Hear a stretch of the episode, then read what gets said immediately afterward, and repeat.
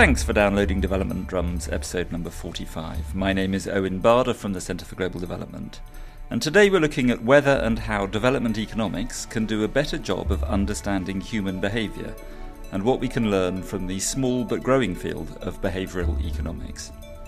I have the perfect person with me to discuss these issues.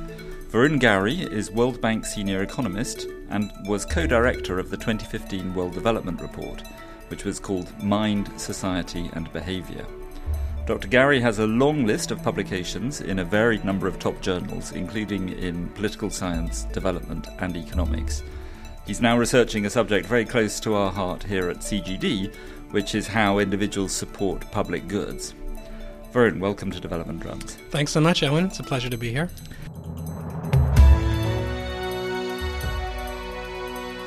So I propose to organise this discussion in three parts. In the first part, I'm going to ask you to lay out for the audience um, some of the key insights from behavioural economics and behavioural science, and perhaps explore with you how these ideas differ from conventional economics. Then, in the second part, we're going to look at what this means for development policy. Uh, in particular. So, what do we know about whether these cognitive issues and behavioural issues uh, affect the poor? Do, do, they affect the poor in particular? And if they do, what, if anything, can or should people do about that? And then in the third and final section, we'll talk about the implications of all this for the work of development professionals uh, and organisations like the World Bank and, and aid agencies. To what extent uh, do these biases and mistakes affect development professionals and the way uh, they do their work? Um, is libertarian paternalism, as, as the phrase goes, an appropriate stance for aid agencies? And we'll look at the big picture of whether this is an important new insight for development policy or whether it's a, a quirky sideshow in, in the bigger picture.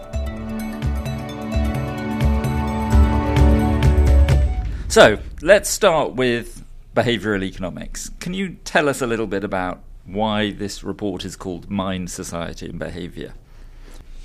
So, the main message of the report, Owen, is the idea that development policy is due for a redesign based on a more realistic understanding of how human beings think, decide, and behave.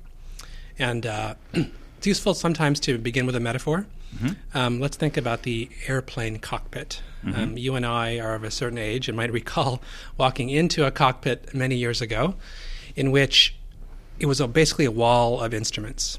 Mm-hmm. For technological reasons, there was a separate dial for different bits of information altitude, wind speed, longitude, temperature, this kind mm-hmm. of thing. This was very cognitive, cognitively demanding for uh, pilots. So they had to monitor all these different instruments simultaneously. They had to visually scan everything. They had to remember what it said a few minutes ago, and then integrate it when it came time to make a decision, like choosing an angle of, of approach. Uh, mm-hmm. Uh, you know, when it came time to land. And this was related to pilot error so the cockpit was redesigned uh, in more recent years, partly as a result of technological innovations, which allowed these this information to be integrated. And so now, one uh, panel um, will show multiple bits of information. You know, flight path has mm-hmm. altitude plus speed and location all in all in one thing, in one bit of information. And it's easier for pilots to make decisions. A pilot error goes down. So that's the basic idea.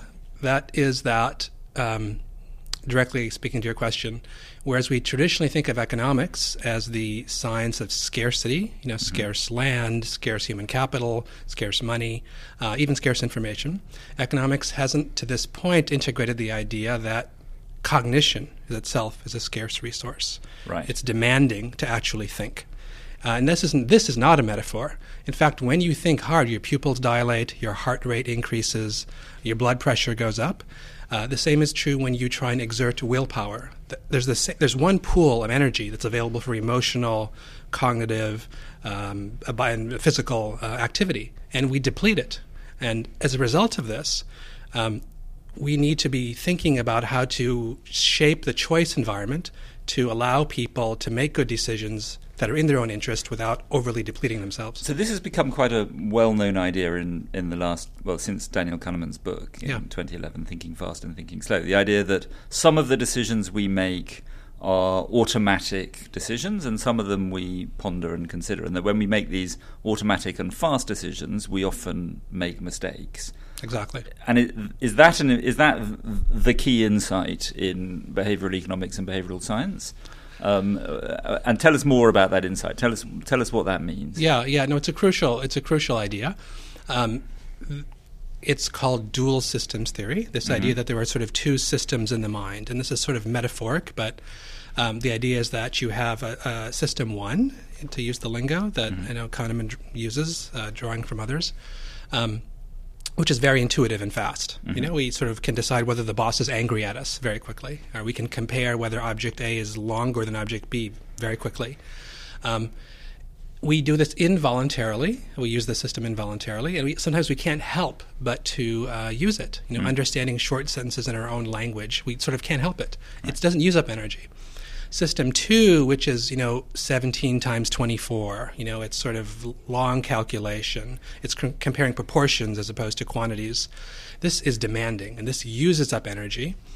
So as a result, we try to avoid using system the system two and rely on system one, and that's pretty good for many of our decisions. Um, the system one sort of helps us assemble coherence in our world. Um, it helps us with certain basic cause and effect questions but it doesn't. Uh, but it also can go astray. Um, it goes and it goes astray in systematic, predictable ways. This is really the, um, you know, if one were to ask why this report now. Mm-hmm. Um, it's that now, over the past 20, 30 years, we have a body of research that allows us to show that people are not only irrational, but predictably irrational, right. to borrow a book title from Dan Ariely. You know, so that we know that certain phenomena like anchoring and framing, um, you know, a loss aversion are going to be most people exhibit these, and as a result, we should design policies to keep that in mind. So, in conventional economics, the kind that I was brought up with, yeah. we were uh, taught that people make mistakes a mm-hmm. lot. Mm-hmm. But that um, we should, w- that we could assume, this is Friedman's key point in, mm. the, I guess, the 1950s, mm. that was that we could assume that people, on average, behave as if they're not making these mistakes. Because yeah. if, for example, an, an investor is systematically making mistakes, they'll be mm-hmm. um, uh, they'll lose their money. Yeah. If a firm is systematically making mistakes, is failing to serve its customers, they'll be driven out of business by a competitor that doesn't make those mistakes. Yeah. So the conventional economics view is yes, of course, people get things wrong, mm-hmm. but we can assume that on aggregate, yeah. they're going to converge on getting things right. And and you know, one example of that, I suppose, in the thinking fast and thinking slow framework is that you develop heuristics that work for you. So you, you, you, you yes, you're thinking fast with rules of thumb and, and with habits, but if those habits weren't in the long run delivering what you really wanted and what your uh, underlying objectives were, then you would change the heuristics. You'd change the rule of thumb. So, mm. um, uh, so, so why isn't why isn't that conventional view um, why doesn't that still mean that all, although people are making mistakes, they're not making systematic mistakes? Yeah. So, two thoughts. There are a lot of non market transactions, right? So, if a businessman, businesswoman goes out of business for using incorrect heuristics, that may be fine, and uh, you know if we've got enough social safety nets and this and that. But for a poor person, going out of business is not a, it's not a happy story, right? right? Uh, not going to school when you should is not a happy story. You know, marrying the wrong person, not getting health care when you need it, going out of business is a threat to life and livelihood. So the, the existence of these one-shot non-market interactions, where there is no opportunity or limited opportunity to learn, and limited arbitrage opportunities, are scenarios in which we really need to pay attention to this. Right. Right. And the other thing is that these, in fact, do survive in large markets. You know. Um, they're interesting. You know, there are a variety of you know number of studies on this now. But if you look at the uh, used car market in the U.S., mm-hmm. the price of a car that is eighty thousand that has a, whose odometer reading is eighty thousand and one hundred miles is systematically higher and much higher uh, than a car that's seventy nine thousand nine hundred miles. People have left digit bias, and despite the fact that you know there is an arbitrage opportunity here, the cars are still priced one or two hundred dollars higher for not an obvious reason, um, and so these do survive in markets um, uh, because people um, are um, all affected in consistent ways, you know, so that if I'm affected by a certain set of biases, you, in fact, are also subject to the same biases. You might not take advantage of the arbitrage opportunity that's there. So, what, what's a good example of this um, thinking automatically versus thinking slowly issue that affects uh, people in poor countries? And then we'll move on to the uh, the other aspects of this, like um, thinking socially. But let's Yeah, yeah. let's give an example of thinking automatically. Yeah. So one of the challenges that we often face is that you know governments provide uh, programs, you know, conditional cash transfers, health, education programs. You know, um, sometimes people don't take them up. You know, particularly in poor environments. Why not? Um, the payoff might be quite large, but they simply don't necessarily do it. Um, and it's partly because it takes effort, it takes time, even though in the long run it may make sense to take advantage of this. In the short run, people don't necessarily. So, in, uh, there was a study in Tangier in Morocco in which the government was providing a credit subsidy for a water hookup, right? A water hookup's a big problem, in, in, you know, there. And uh, people spend, I think, seven to nine hours a week collecting water, often women but people weren't signing up. Why is that? Well, there's the hassle factor. You've got to sign up for the darn program. Um, and so when some researchers came in and went to the homes of people and actually photographed the necessary documentation and brought it to the um, municipality, the hook, the uh, the um, sign up rate went up to 69% from baseline of 10%. So the implication there is that there's a large agenda related to simplification. You know, Right, but that's not necessarily an irrational um, uh, judgment on their part. If people believe that it's going to be um, time consuming and expensive for them to queue up and sign up, Yeah. and if they attribute, if they think there's some risk that even having signed up is they're not going to get the service that they're expecting, yeah. then they could easily be making a rational cost benefit calculation that it's just not worth their while to do this thing. It- uh, who, it's- I mean, who are you to say that they've made an irrational decision there? Well, the fact that when you help them, they actually do follow through on it suggests that many of them, in fact, would prefer the water hookup. You know, if it weren't so uh, demanding on time and cognitive resources. So it is, you know, it may be rational in the sense that they don't want to expend the cognitive resources to sign up for this, but it's not rational in the sense that the cognitive resources are not uh, are renewable, you know, Right, and they don't right. quite. Uh, th- th- that's just where we're, sometimes miss that. But they're temporarily finite, right? I mean, they are. There's a flow of Yeah. cognitive resources. So, right. uh, am I okay to say, well, okay, well, this is conventional economics, but with the addition of this important insight that cognitive resources are scarce, and so people are making decisions about how to deploy those cognitive resources, and so that's a rational decision, not to exert cognitive resources on a particular problem. Um, is that uh, Yeah, I- I- I is that okay, or is or is there some other insight that tells us that the conventional economic way of thinking about this isn't right?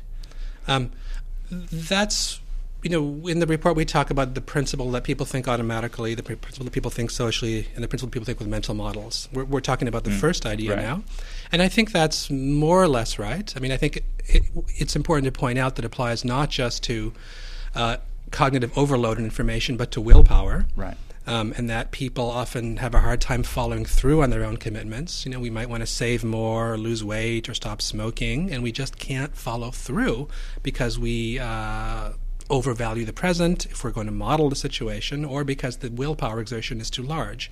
Um, so, I'm not so sure whether it's worthwhile. Um, Getting into a debate about whether this is a rational choice or not on the part of individuals to overvalue the present or to not exert cognitive energy. Um, the, the fact is that in the development business, we want to reduce poverty and that we can take steps to help people achieve what they what is their own ends. Whether it's rational or not, whether it can be incorporated into an economic model, that's sort of inside, as they say in the U.S., inside baseball. Um, but uh, the larger point is that people do behave this way, whether or not it's rational. So let's move on to the second insight about Yeah. thinking socially. What's Yeah. what's that about? And give us an example. So, so, so just to return to the cockpit metaphor again, uh, there's there, there's research that suggests that social hierarchy in the cockpit affects is also related to pilot error, and this is because in the relationship between captains and first officers, you want information to flow. You know, if if a plane's going down, and you know the first officer shouldn't be reluctant to say. Uh, Please lower the wheels now. You know, we're coming close to landing. They should be able to just talk. And if there's a social hierarchy, they won't necessarily speak up. So that social relationship is related to pilot error. In 2013, the American Heart Association came out with a study that found that social hierarchy in the operating room is related to cardiac uh, um, uh, among cardiac surgeons is related to is to hospi- to surgical error, um, and so in those high stakes situations, you know, we know that uh, this is uh, important. Um, uh, the point we want to make is that poverty is also a high stakes situation. You know, we don't often think of this because of a, the cognitive error of salience. You know, we don't think of poverty deaths as being all that salient, but an airplane disaster that really gets our attention. But you know, your listeners know that poverty is high stakes. You know, 7.6 million avoidable deaths among kids every year. Um, so, if we think about thinking socially, right? The comparison with standard economics is that in standard economics, the idea is that people think by themselves and for themselves, right? right? They sort of don't they they They're information optimizing comes to their them, own well-being. right? Their own well-being, you know, with uh, Right. basically using their own knowledge, Right. right? Um, in fact, um, social preferences are quite large. The standard assumption is that everyone's a free rider, right? Given the opportunity, you want to stick it to someone Right. else. Um, there are now behavioral economics experimental games that show the um, uh, percent of free riders is between 5 and 40 percent, you know, at most, usually much less than 40 percent. Most people are conditional cooperators.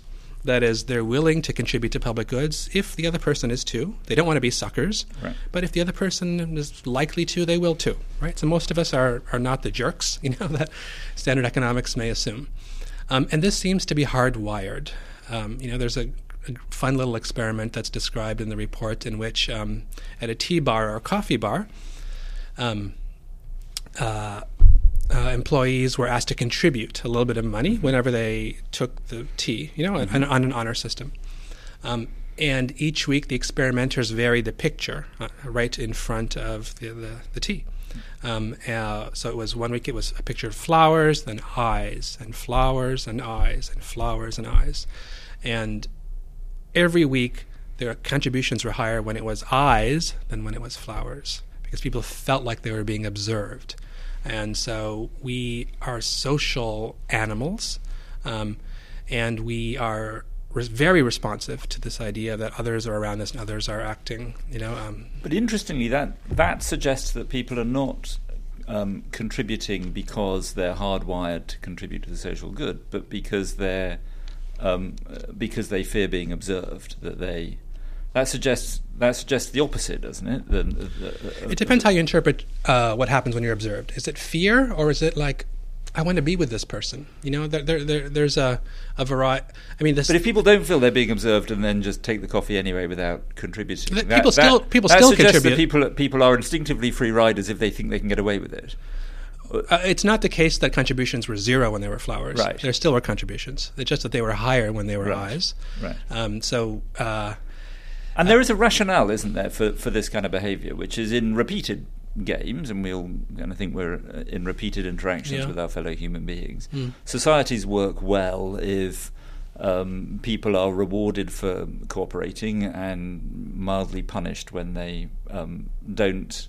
You know, there's some retribution if people free ride or don't cooperate, Yeah. and, and we all do better in a society if if that kind of discipline is enforced. And you you see this with these ultimatum games in Yeah. behavioural science that people do tend to want to um, uh, resist uh, people who don't cooperate, and and they do that presumably because it's in the long run best interest of their community to to continue that kind of social pressure. that may be, but um, you know, in these ultimatum games, even when they're one-shot games, you know, people do not offer. Do you want to explain the ultimatum game? Sorry, I introduced it and then failed to explain it. Yeah. Explain an ultimatum game. Yeah. So uh, there are games that in behavioral economics in which people try and measure social, social preferences. Um, in a, let me start with the dictator game. The dictator game, I give you Owen, you know, ten dollars, ten pounds, and I say, give Varun some money, and you decide whatever you want to give. Um, and the finding there is that um, people typically, you know, uh, do give something. You know, the, the standard assumption is that people would give zero, but that's not what we observe. Right. In the ultimatum game, you give me some money. I'm told that you had 10 and you gave me some. And I have a choice of either accepting your offer. Um, let's say you gave me three and I keep three and you keep seven, or saying, forget it, none of us gets anything. And if typically, you know, on average, if you offer me less than say three or four, I'm going to say, forget it. I don't want anything. Right. Even though you're better off with three or four or two, say, than That's with, right. with zero. That's right. You That's want right. to punish me for failing to share properly with you. That's right. And I will do that in a one shot game. Right. right? Even if I'm never going to see you again, even if I don't really know who you are, if you're anonymous behind some computer screen somewhere. I still feel that it's wrong. You still feel that it's wrong. That's right. To only get two of the ten. Exactly. That's right. And that's what that's what we observe. And so there seems to be something about fairness, um, independent of repeated games, that we care about. Um, and uh, that is uh, an important part of Right. uh, you know the social relationships.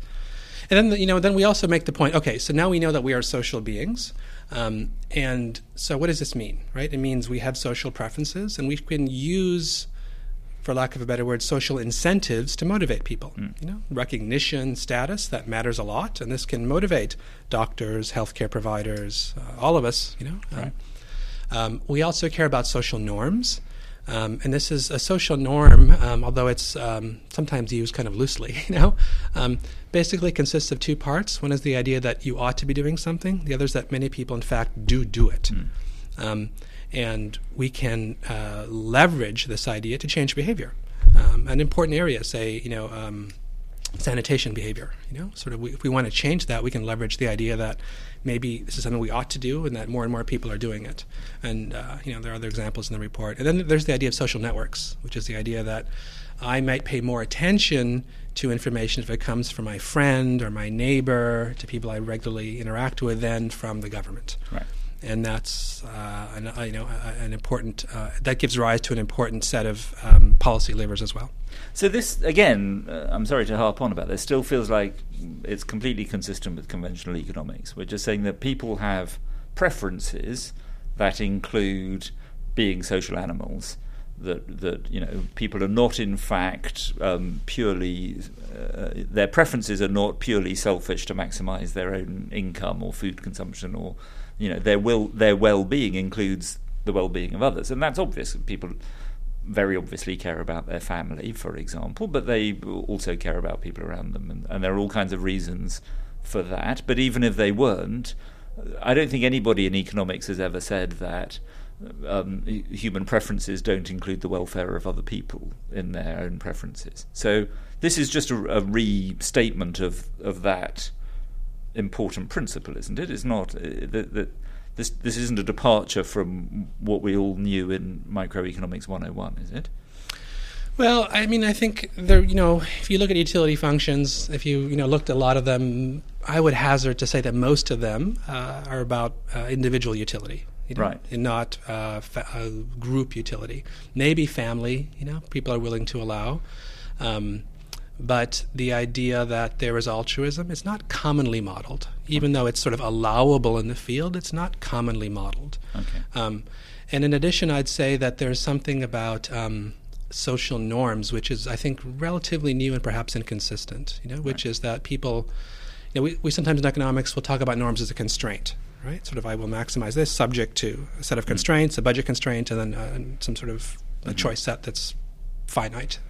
Um, but norms can be internalized, you know, so that they really sort of change what I want to do. Right. and they may be internalized in a way that's not necessarily about fulfilling making owen happy you know. It's not my, my preferences may not be altruistic in the sense. They may be just i want to conform. Right. i want to do what other people are doing. And in economics we often think about this as, as a coordination problem you know, because my payoffs are higher that may or may not you know that may be true often it is but there may be situations where i just want to conform because that's what social beings do. So I think that's relatively new. And then let's move to the third part of the uh, of the story, which is uh, thinking with mental models. Yeah. What's what's that about, and what's an example of that? So um, thinking with mental models is basically the idea um, that um, information needs to be interpreted. Um, when information comes to someone about, you know, uh, you know, um, let's say, the behavior of a different ethnic group or different religious group, I'm likely to filter out information in systematic ways related to my views of the world. Um, we have mental models for um, health, mental models of other people, mental models of ourselves. Uh, a, a, nice example, um, which is in the report in the chapter on climate change, is the idea is is the historical fact that when settlers came to Jamestown, Virginia, um, they thought they could grow pomegranates, olives, mm. figs, tangerines that are um, that can be grown in southern Spain or Italy, on the idea that temperature and climate is constant at any latitude. Mm. Um, it turns out not to be the case, but settlers persisted for 13 years. Um, similarly, in, in trying to grow these products, um, these these crops. Similarly, people went to Newfoundland and thought it would be relatively warm, but it wasn't, and they persisted. You know, they kept on thinking, "Oh, this is an anomalously cold year. It's an anomalously cold year," um, and they didn't really update their views. It took a long time because they had a, a view of what, what of how t- temperature is related to latitude and climate is related to latitude. Um, there's a, a, nice example also in, the same chapter about how this really complicates our work, our understanding of climate change. Um, why do our views change so slowly? There, there's a there's a there's a there's a nice paper which um, makes the reasonable assumption that to really think that the climate has systematically changed, um, if you if you if you think that requires say three straight years where the average high is one standard deviation above the historical high, you know, if you calibrate that on, on historical data, it will take 86 years right. to sort of update your views. And so we sort of have this idea and we fixate on it. Um, in the case of climate change, it's not only about you know a sort of a scientific you know view, but it's it's a it becomes a tribal allegiance. You know, right. it becomes a, a, marker of belonging. You know, I get my views from people I hang out with. They affect how I think about this model. But that's also how scientific views get updated, right? It's also tribal allegiance. I mean, it wasn't that the the great idea of the paradigm shift? That yeah that you, you you, know people ha- had a model and they persisted with it. Yeah uh, until you had an awful lot of evidence that there was something wrong with the model, and then then the model undergoes a paradigm shift, and the tribe moves to some other model. Yeah. And, and, that persists until enough evidence accumulates that it needs to be updated. So it's not uh, science is yeah, guilty yeah. of the same. I mean, scientists are not all updating their Bayesian priors every minute. Uh, yeah. they're they're also undergoing these these periods of stability and then change. I mean, it, it, fair enough, fair enough, right? This is this is Thomas Kuhn's story, right. you know, um, and I and I think um, the the key difference may be that scientists um, seem anyway to be using a fair amount of system two, you know, sort of analytic, right. deliberative thinking and arguing about this and um, developing standards for what constitutes enough evidence mm. for a change in a fundamental view. Whereas the rest of us are reading the newspapers, we're sort of talking to our neighbors. The process by which we update our views is much more um, system one oriented, quick thinking heuristics. Right. Um, and uh, so, and also the politics is a different kind of politics. So, know? does that make it more or less likely that we'd be fluid about it? If it's I mean, uh, for example, with there's there's a story that with social media and twenty four seven news that people update their view of the world very quickly now. Yeah. And if people are thinking with System One, they're interacting, they're much more networked than they used to be. Does that suggest that that no. our collective tribal view is now more fluid and more um, uh, moves around more quickly than it used to? Yeah, I think probably not, and that's precisely okay. the heart of this, the thrust of this point about mental models. Right. I mean, even though the information, the external environment's changing, what is more the durable dispositions? You know, sort of, you know, Bourdieu writes about this kind of thing. Sort of the internal, internalized mental models. Don't take it in. You know, even if there's some new view that's constantly changing, you have to interpret the information, and those are relatively stable among people over over long periods of time. Um, not that the behavior doesn't change, but the fact mental models are not easy to change. And yet, again, in conventional economics, our assumption has always been that um, people realize when their models are not delivering for them the results they want to deliver, mm-hmm. uh, even if they don't uh, know exactly why, and, and that they will, you know, people won't be off their, won't be away from their optimum for long that they will collectively shift. Mm-hmm. You're saying actually that it takes a lot longer than that.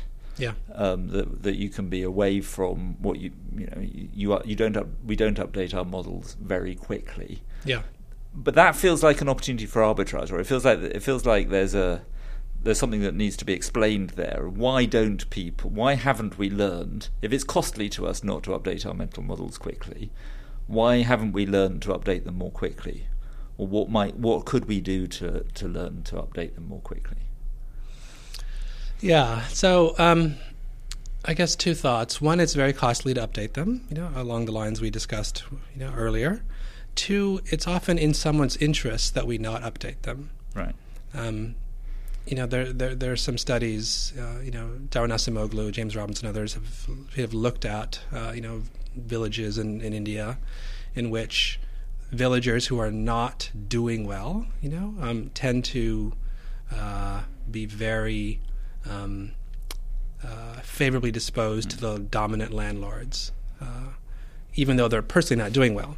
And so, the story there is that there's a, you know that um, legitimacy follows power, you know, and it's it's in the interest of certain actors to sort of maintain a mental model, uh, right. and and and you know when there's a variety of techniques, you know, uh, you know hegemony, all these kinds of things, you know, in, in which this is done. Um, um, so that's that's one thing. And the other, and the third point is that it's just um, hard to shake these habits of mind. You know, we have stereotypes about different races, about other genders, about different religious groups that are really hard to shake. Um, and they sort of captivate the mind. Um, uh, and, and, there's evidence that it sort of starts very early on. Um, so I think that uh, the, the, standard economic story is, you know, um, uh, needs some refinement here.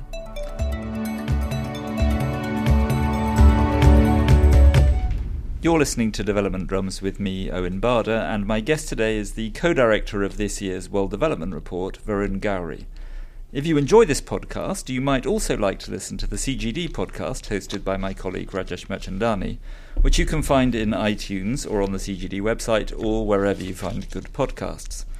In the next section, we're going to explore the relevance of all this to development economics and then in the final section, we'll look at the implications for development professionals and development organizations.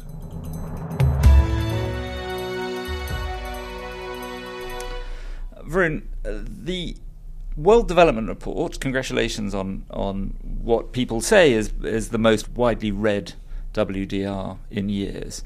Um, so, congratulations on doing that. This is an important flagship publication for the World Bank. It reflects thinking that's going on in the economics profession and development economics, but it also shapes it. So this is this is an important. It's important that there is a report on this topic this year. Um, why did you Why did you want to do something on behavioural science and behavioural economics for development specifically? What's the, what's the connection between the things we've talked about and poverty and poor people and the World Bank's mission of, of eliminating absolute poverty? Yeah. Um, so, um, two thoughts on this. One is that there is really, you know, I think one of the reasons um, people have been interested in this report is that we're sort of riding the crest of a wave.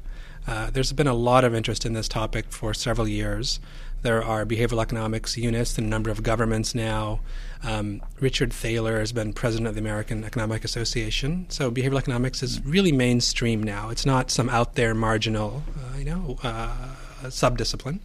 Um, and so there's general understanding that this can be useful for policymaking, right? And development policy is policymaking, and so we should bring this into development economics in the way that's been brought into you know the other other parts of the discipline.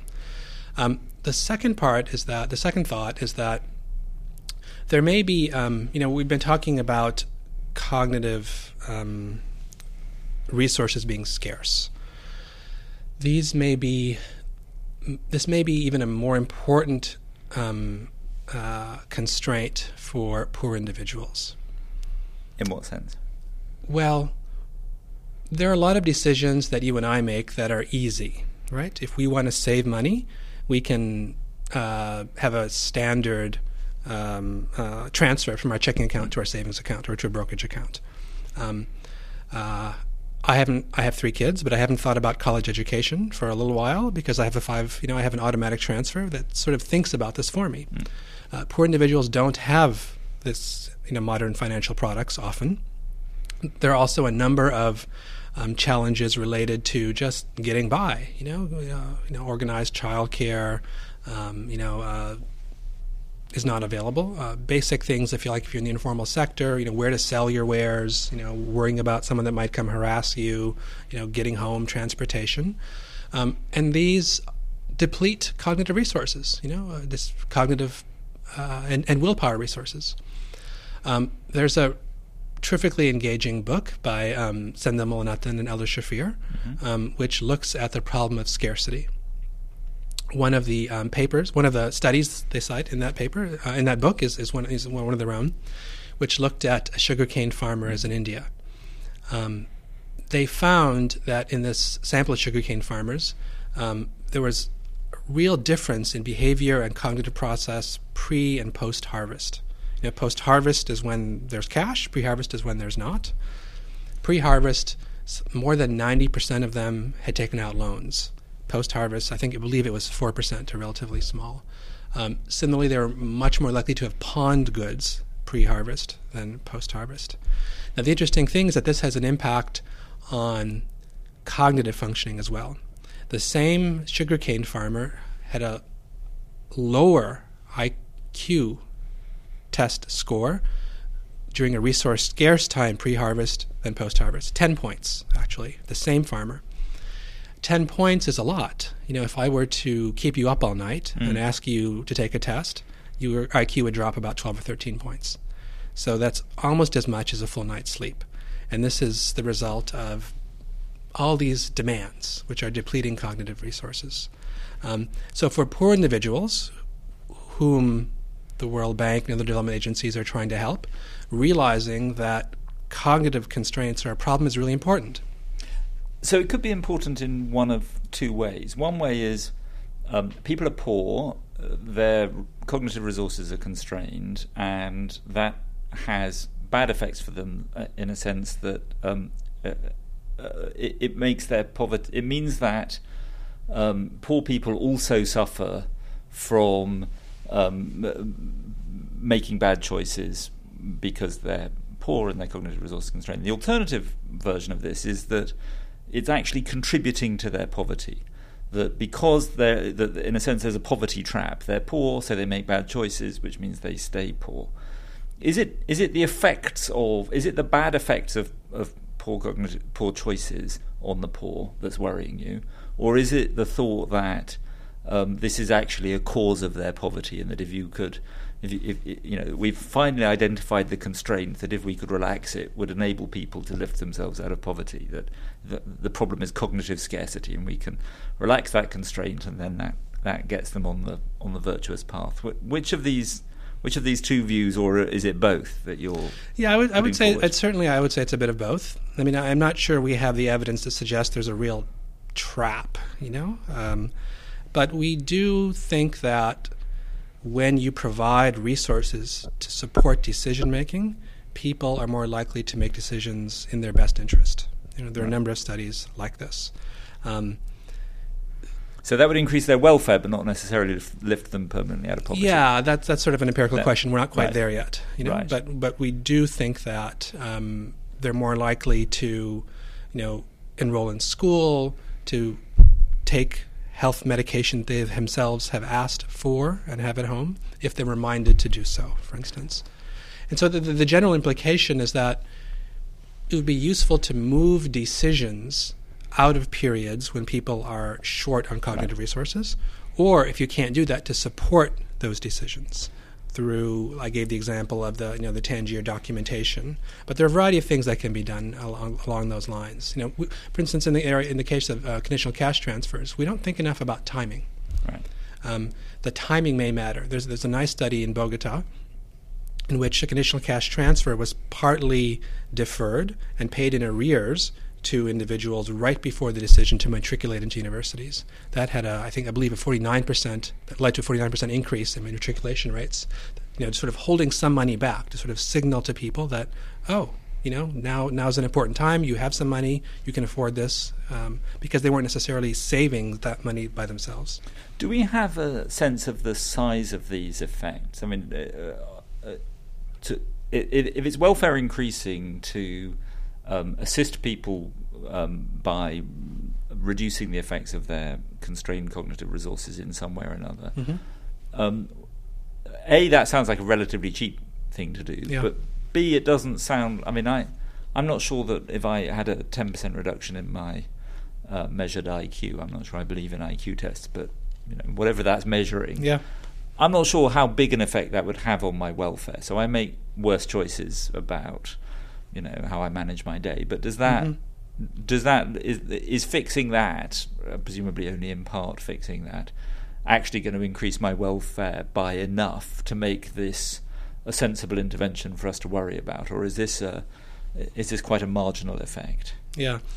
Well the effects are substantial but they're even more substantial when you think about the relatively low cost of the interventions. You know, changing the timing of a transfer costs very little. Right. Some of these, you know, little text messages that remind people to take their medication that costs very little. Right.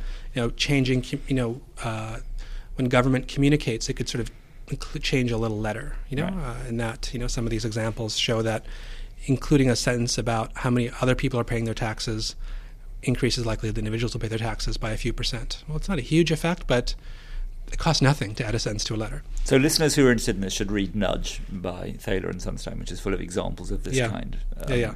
Of, of these kind of low cost but apparently quite effective. Well, they should also read the WDR. And they should read the WDR as well. which has a develop, set of development examples.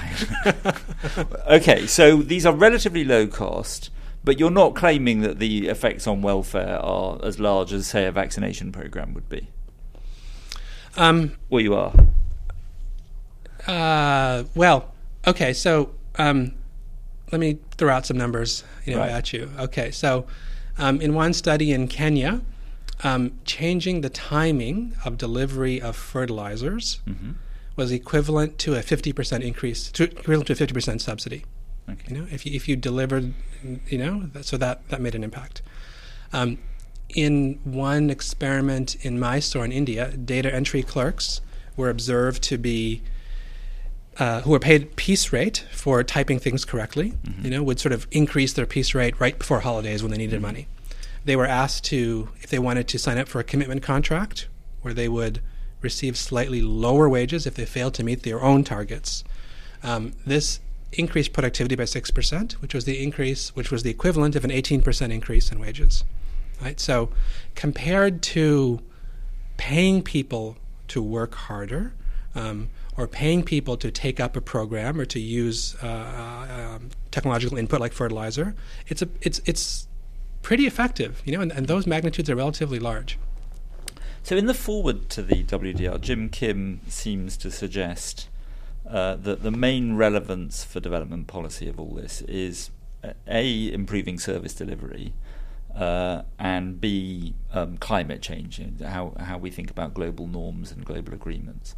Mm-hmm. Now, obviously he's your boss, so he is by definition right.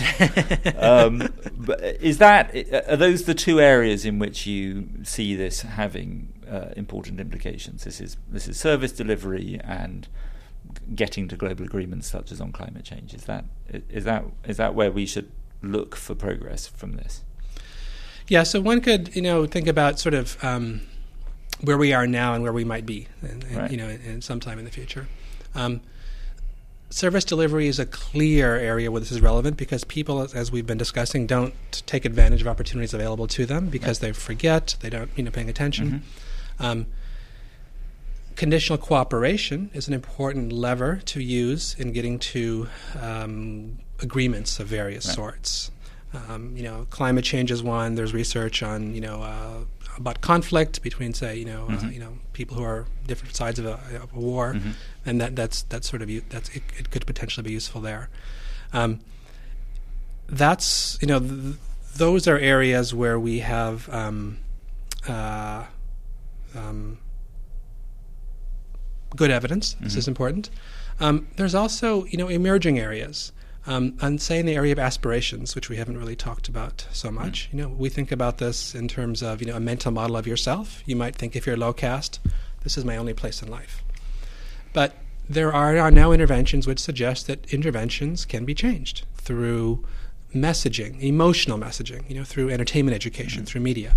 Um, people attribute the fertility decline in Brazil to soap operas, you know, in part. Mm. Uh, there's research in India that shows that you know exposure to modern cable TV was related to increased women's increasing women's autonomy and lower rates of gender-based violence. There's an extremely intriguing example um, from California in which um, young African American students in seventh grade were asked to perform some uh, self affirmation exercises. Um, and this result for about you know an hour, I think half hour early in seventh grade, and this resulted in higher grades a year and a half later. The thought being that most kids' grades decline in eighth grade, um, but if you're uh, African American, you may have a self stereotype, which you think, oh, of course, this would happen to me. Mm. But this insulated people against this kind of um, stereotype. Um, so that's another, you know, another area. Another area which we haven't talked about yet is in early childhood uh, development, right? Um, because some of these um, orientations um, and cognitive skills emerge at a very young age, and so there's an agenda related to helping parents who don't um, engage in cognitive stimulation, um, providing support. You know, there's good evidence from Jamaica that this really makes a difference for, to outcomes um, uh, a good while mm-hmm. later. Then there's a sort of very long-term agenda in which, you know, we know that say trust in government is very important for a variety of outcomes. We've been, we've been aware of this for some time. We don't quite know yet whether that's amenable to behavioral interventions, but maybe you know, law abidingness, trust, mm. corruption, these all sort of have a social norms element and a cognitive element to them. And so we may, down the road, have a set of interventions in that area too. So while you know, my president is certainly right. Obviously. there's a longer term, there's a medium term and longer term agenda here as well. Right. Excellent. You're listening to Development Drums with me, Owen Barder from the Centre for Global Development, and my guest today is Varun Gauri, and we're talking about this year's World Development Report, Mind, Society and Behaviour, of which Varun was the co-director. So we're coming now to the third and final section, which is looking at the relevance of this, as we were just beginning to get into, the relevance of this to development professionals and development organisations.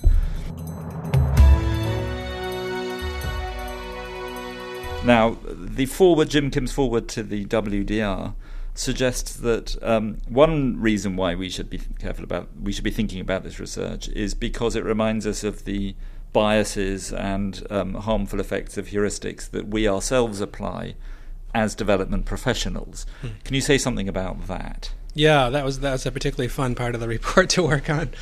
Um, uh, all of us are subject to biases, right? All of us are subject to these cognitive limitations. All of us are subject to social norms, and we all carry around mental models of mm. the world. And that, by no means, are development professionals excluded from uh, this universal fact of human nature. To illustrate this, we did a survey of World Bank staff. Um, we um, and were interested in a, a couple particular biases. The, the, the, one which is perhaps most striking was one called confirmation bias. Mm-hmm this is the tendency to discount information that is contrary to our priors and overvalue information that conforms to those priors. Um, Dan Kahan of Yale Law School, uh, with Don Braman and others, have done some work on what they call cultural cognition, mm-hmm. um, which is a, a, version of confirmation bias. Um, and we uh, tweaked their experiment and applied it to World Bank staff. We um, sent around um, in this survey, online survey, um, information in a two by two table about skin cream and minimum wages. The table was identical in the two different framings. In one case, it was about whether skin cream A or skin cream B is more likely to uh, eliminate a rash. In another framing, it was about whether the minimum wage is likely to raise or lower poverty rates, which is a contested issue in economics, of course. World Bank staff were more likely uh, about 20% more likely to get the answer right in the skin cream framing than in the minimum wage framing. Um, and you might say, well, that's surprising because this, they're experts in this area. Um, but it didn't happen despite the fact that they're experts. It happened because, because they're experts, right. right. They thought they knew the answer and then didn't really do the math. We also asked World Bank staff about their uh, views on wage equality. Mm-hmm. And found that the errors that people have made were systematically related to their political priors. So there's evidence of confirmation bias in, among World Bank staff. Uh, we replicated the survey with a sample in DFID, almost identical results there. So bank staff have this tendency to bring their mental models to information that they collect. As does everybody. I mean, we're not Sure. having a go at bank and DFID staff. Development, development professionals, more generally, like like all experts, uh, themselves are subject to biases. So well-run organisations need to deal with that, right? They need to acknowledge that that's happening and adjust their behaviour in some way to cope with that. What what is it that organisations like the bank or DFID should do, given your finding of these, in this case, confirmation bias? Yeah. So um, one thought, or a couple thoughts. One is that peop- if if experts themselves use system one and quickly come to a jump to a conclusion, we need to slow them down and get them to think more analytically and deliberatively, which means allowing space for it, which means more rigorous testing, evaluation of projects. Um, it also me- and that's so that's one thought, and one of our Just on that, I, Yeah. you had this wonderful example of the uh, bat and the ball that together cost a dollar ten. yeah And, and the question, our listeners can work this out in their heads. If if the bat costs ten cents more than the ball, how One much- dollar more. One dollar more. What did I say? Ten cents. Yeah. The the bat costs one dollar more than the uh, than the ball. What does the ball cost, and what does the bat cost? that's right. And You're- your instinct is to say, well, obviously the bat costs a dollar and the the ball costs ten cents, and it's Yeah, that's right. right. and that's the And incorrect answer. That's the incorrect answer. Obviously, it's a dollar five and, and five cents because that adds up to a dollar ten. But most people get this wrong, you know, in studies. no, I did uh, you know. as I read it, but you know, statistics students at top universities get this wrong. right. Um, you know, there there's a lot of examples of things like this. You know, Right. Um, so you need to slow people down by Right. doing what? um, by um, requiring careful review of evidence um, in a variety of ways. Um, in the context of whether projects are working or not, um, more evidence, more evaluation, including randomized evaluation, is useful. More multi arm treatments are useful to sort of help people figure out what works. If you want to figure out if the minimum wage lowers or raises poverty rates, actually test it. You know, don't don't have these assumptions. That's one general recommendation. Sort of rely more on analytic thinking and evidence. Um, the second is to harness our natural tendency to be uh, advocates. hmm Um, there's a view that we are natural born lawyers, not natural born scientists. Mm. Um, and so we want to sort of you know prove something, um, and that's not the same thing as getting at the truth. Um, and so you know in, in a lot of organizations you have something called red teaming, Right. Right, you know, like the military does this in war games. Uh, you know, and this sort of harnesses the fact that people really want to uh, advocate from one point of view, and you have two teams sort of taking a point of view, and the decision maker hears the best arguments. Um, development organizations could also do a better job with peer review. You know, I think we you know we try and get at this this problem of slower thinking with peer review, but it tends not to be anonymous. You know, it tends to be we find our friends, our colleagues who we've worked with in the past to sort of review our work. Um, um, so that's uh, a set, set of things that could be done. An, another uh, bias, you Mhm. know, that development professionals are subject to, and experts generally are subject to, um, is the thought um, is is that um, uh, we may have different and incorrect models of how poor individuals think and behave. Um, so we we asked uh, um, World Bank staff to predict how poor individuals in Nairobi and Lima and Jakarta would answer a set of questions. One of them was um, about whether they feel in control of their own lives. Another was whether they feel helpless. Another was whether vaccines are risky because they can cause sterilization. Um, World Bank staff um, estimated that about 42% of poor individuals in Nairobi would agree with the statement that vaccines are risky because they can cause sterilization. In fact, it was just 11%. Right. So we, you know, we, we don't necessarily, um, uh, you know, we have good measures of poverty, but not necessarily of mindsets. Right. You know, and so, uh, and that if we believe mindsets are important, then we should actually measure them in our work and begin to um, uh, become aware of uh, of how people think and choose. So, an interesting part of the report um, to me, because I'm very interested in the notion of adaptation and evolution of, of project management, was the idea that that part of the answer to this might be more adaptive project management. Uh, you know, less planning at the beginning, less of the kind of log frame or theory of change approach, and more trying stuff, seeing what works, and letting the project evolve. Yeah, is is is that a more promising avenue than trying to have the individuals in the World Bank or in DFID or in other organisations overcome their cognitive biases? Is it is it better to try and take their cognitive biases out of the equation as best we can? Is, uh, t- tell me how that's how that's going in the World Bank and, and what can be done there. Yeah.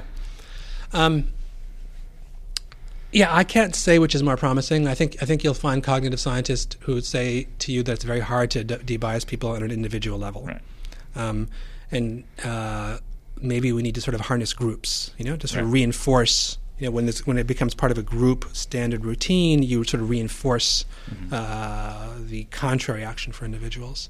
Um, so uh, we are interested, you know, we do make the case in the report that we need more adaptive interventions and more adaptive uh, design. Um, uh, we need to sort of think about mindsets and cognitive limitations in designing projects and sort of really carefully diagnose what our problem is, you know, and, and think mm. about the behavior in at stake, you know. So it's not just, you know, people don't go to school, but, you know, um, uh, they're scared to go to school because of the threat of violence. You know, and sort of really get at what's underneath it. But I wondered whether we just by doing by going for the adaptive version, we don't just shift the problem to um, our biases when we when we make the adaptation. So something isn't working, and we're trying to figure out why it's not working to adapt. Uh, the intervention to make it work better, and if in the, if we're bringing all our biases to the table in understanding what's working and what isn't working, and in making choices about how the uh, how the program adapts and evolves, then it seems to me we we're still uh, constrained by our biases, isn't it? Is it could be, you know, but evidence helps. I mean, right. there's a, there's a you know to give you an example, there's a nice set of experiments on uh, water that the Poverty Action Lab conducted, you know, and and um, there were you know three different treatments, you know, three versions of intervention um, which were used to get at uh, getting people to um, consume uh, cleaner water. You know, in one, the well, ground springs were protected, you know, with mm-hmm. concrete and, and pipes. Um, in another, chlorine was delivered to the home so that individuals would dechlorinate at home. In the third, a chlorine dispenser was located right next to the well itself. Now, ex ante, you don't really know which of those is going to be better. You know, you probably, you know, given you may have a strong prior, you know. Right. Um, it turned out that what worked was the um, dispenser right next to the source. Um, some of the problems with the improved well is that individuals would then collect the clean water in a container which was itself contaminated or mix it with contaminated mm-hmm. water at home. A problem with the home delivery of chlorine is that people would forget to then keep asking for the deliveries. Whereas when the dispenser was right near the source, it was a reminder to people to dechlorinate right when they got there. So you know, one of the challenges of this area is that we don't have a simple theory. Right. You know, in, in standard economics, you know, you raise prices, people want less, and they supply more. You know, it's mostly true and right. mostly powerful. We don't know what is, you know, what if we make things more salient, what's going to happen? What does it even mean to make something 10% more salient? How do you measure that? And so we need we need to be relentlessly empirical as a result. But you right, but but if we are ourselves subject to these biases and mm-hmm. we get data that doesn't fit our mental model, mm-hmm. as we've just spent the first part of the podcast talking about, we yeah.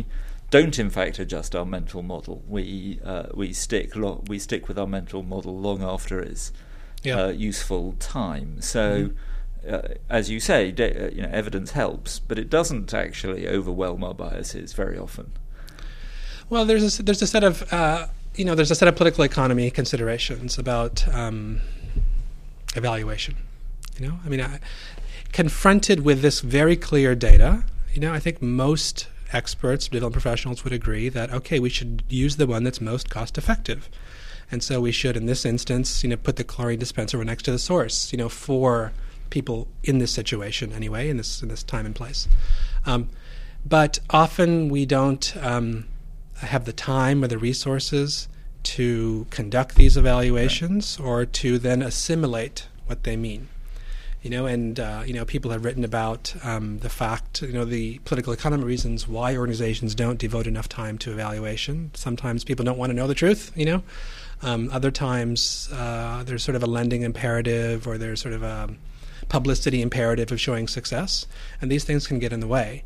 Um, so listeners who want to know more about that should read CGD's uh, report on the evaluation gap, which both looks at and tries to explain why there's uh, not enough rigorous impact evaluation. Absolutely. I want to move on to uh, this question of of the role of external actors, development professionals, external aid agencies, in nudging, in in, uh, and there's been a lot of controversy, uh, some controversy within our own countries about the role of government in what um, uh, Cass Sunstein called uh, libertarian uh, paternalism. Yeah. This kind of this notion of benign paternalism that changing the order, you know, putting the salads at the front of the lunch queue rather than at the end of the lunch queue, is still giving people a choice. It's still libertarian, but it's nudging people to do things that are good for them.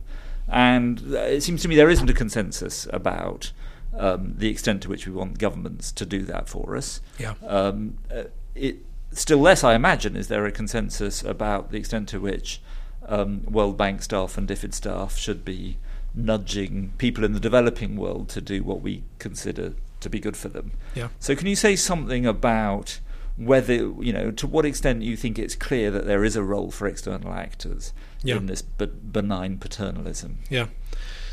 Um, you're right to say that there isn't a consensus yet, right? And whatever we think of this on philosophical grounds or welfare grounds, we need to be aware that people disagree on the value and validity of external actors uh, nudging, shaping the choice architecture um, to guide decisions in a certain way. Given that there's disagreement, I think we need to be um, uh, very clear about uh, disclosing what we're doing and having a public discussion about what's going on. And we also need to um, base these decisions on good evidence. So that's sort of the, you know, the sort of process uh, that that I think we would be supportive of. Um, not hiding it, having a public discussion, and recognizing that there's disagreement, and trying to, you know, base decisions on solid evidence. The hard thing about this is that you're um, going beyond people's revealed preference and postulating that their revealed preference is not a good indicator of, in some sense, their underlying preference, that what they would choose if they weren't if their cognitive resources weren't so constrained or if they had more information or they were to step outside their mental models for a while. And that's hard to have good evidence. Uh, you know it always sounds dangerous to me uh, when we when we get into the business of false consciousness of thinking that uh, that, that what people actually choose, given a free choice, right. is in some se- is in our view not what they would really choose if uh, in a different situation, and we're going to nudge them to something else. That's quite a hard thing f- for us to have evidence about, isn't it? Well, I, I, guess I would disagree with that a little bit. You know, um, in the sense that a, a, a good chunk of what we're talking about here are helping people obtain their already expressed goals. Um, if you send someone a text reminder to take their HIV/AIDS medication weekly, um, it may bump up compliance with the treatment regimen from 40% to 53%. Right? The person has already got the medicine; they're just forgetting to take it. Right. Um, if someone tells you they want to save money and they just sort of don't necessarily, you know, uh, save a reminder, you know, it's sort of helping them along in, in something they've already decided they want to do. Similarly, commitment mechanisms in which people um, sign up to suffer a penalty if they don't save or don't eat healthy are optional. People don't have to sign up for them, but they do, and when they do, um, they then are helping themselves uh, achieve their goal. So, a good chunk of what we're talking about is, in fact, consistent with revealed preference. Um, another point is that there may be situations where things are somewhat more ambiguous. But there's no, you know, as, as Sunstein and Thaler, right? There's no neutral here sometimes, right? There's no, if you're setting up, if you're communicating with people, um, uh, or if you're setting up a program in which you're signing up for a water hookup or a, you know a health program, you can make it complicated or easy, right? That's why not make it easy to sign up? You know, um, if you're setting up a default option, uh, you know, default options mm. for savings are well known. You know, you have to either say you automatically enroll in retirement savings or you don't, or you automatically, you know, have 10% of your paycheck saved or 2% of your paycheck saved. Someone has to set that. And so, given that there's no way of not nudging, you might as well do things in ways that are consistent with people's own interests the libertarian paternalist would say, but then also allow people to then opt out if they in fact don't want to save 11% towards savings. So that's, there, a, that's another chunk of things we're talking about. But there's something uncomfortably unaccountable about technocrats from the World Bank, um, and I, am not having a go at the World Bank or DFID or USAID or anybody else from the outside um, being uh, influential in setting the defaults, right? I mean, isn't setting the defaults part of what a community should do for itself? Yeah. Wh- whether it's you know pension opt-outs or, or all the things we're talking about. Yeah. There, there's something uncomfortable about the idea of of unaccountable outsiders um, doing this, isn't there? Well, it's sort of a loaded question, I think. I mean, uh, yeah. we have to be careful not to reify community, right? right? I mean, it's not as if there are no conflicts of interest within a community.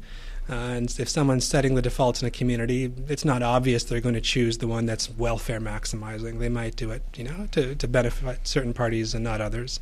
Um, and of course, it's important to work with governments, with civil society organizations, and you know, with communities also to um, uh, work out what makes sense. Um, uh, you can't come at this without evidence, um, and one of the you know one of the crucial pieces of evidence is what people you know, them, they, themselves say they want. Um, and then the, just the, the final but, point. But we come to, as you said yourself, we come to this with our biases too. So sure. the danger is that we're setting the nudges and setting the defaults according right. to our. Uh, you're absolutely right. Within a community, there are right. um, constraints and biases and interests, right. as there are in our communities. Yeah.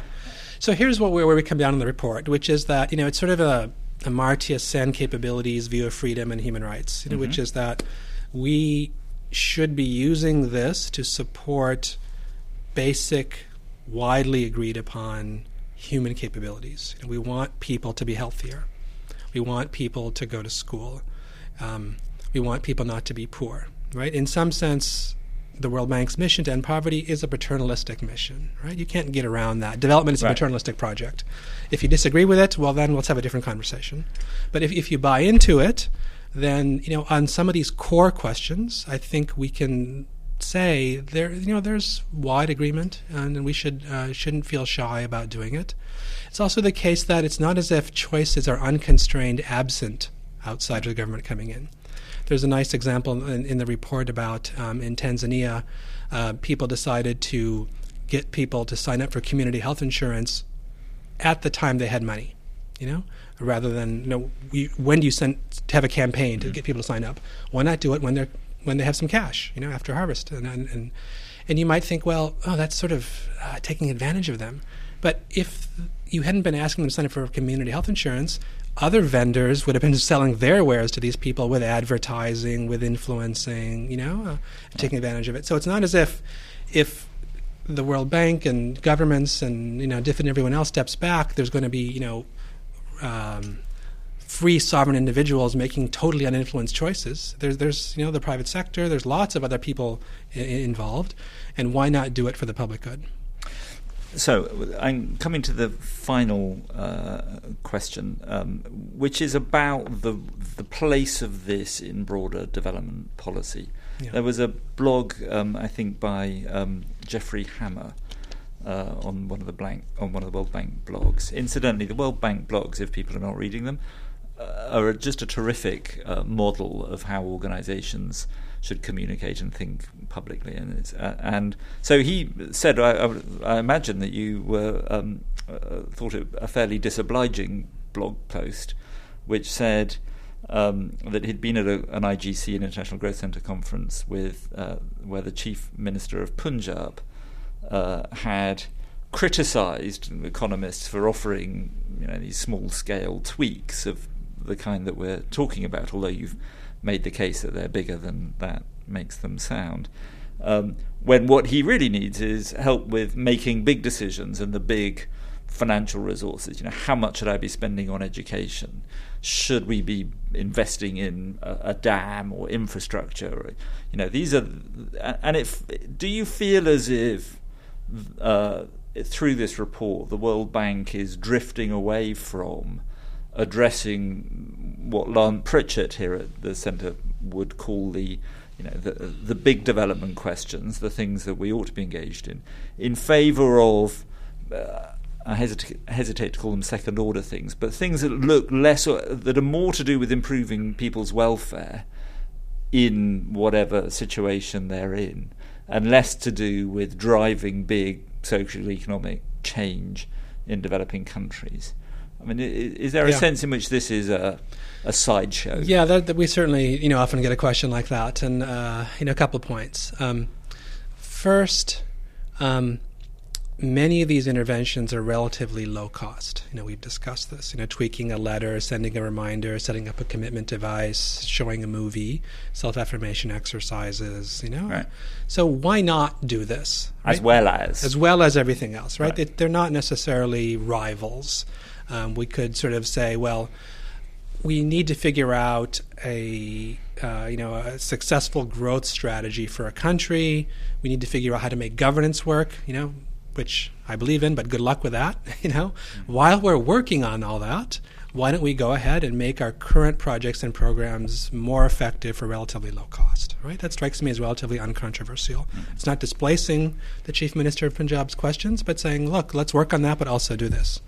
Um, the second point is that, as I said earlier, it may be the case that this agenda provides important insights for the chief minister's question. We're not quite there yet, but we, we know we may. And this was posed to us, you know, Ravi Kanbur, when we presented mm-hmm. the report once, said, well, look, tell me why China is China, right? That's the big question. It's not really about this kind of stuff. And, uh, you know, it's a fair point. Um, at the same time, you know, when China uh, moved towards parts of private property, it didn't do so radically. It sort of was cognizant of social realities, you know, and and privatized in kin groups, you know, and in small mm-hmm. collectives, and was you know some of the um, moves there where. Um, obviously, the report wasn't written. Behavioral economics wasn't around, but you know the, the idea of social uh, relationships has been around for a long time, and so it may be the case that large scale growth strategies themselves might be informed by this. Um, things like law abidingness and trust in government may be informed by this as well. So I think that the large questions also may eventually benefit from this research agenda. You've been listening to Development Drums with me, Owen Barder, from the Centre for Global Development, and my guest today has been Varun Gauri, uh, the co-director of this year's World Development Report, Mind, Society and Behaviour. And if it isn't uh, obvious from the conversation, uh, please do go and read this. It's available online uh, and at uh, a small number of good bookshops. um, Varun, thank you very much for coming on Development Drums. Thanks, Owen. I enjoyed it.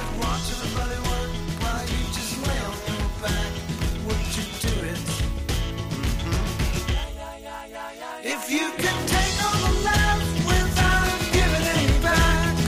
you could make your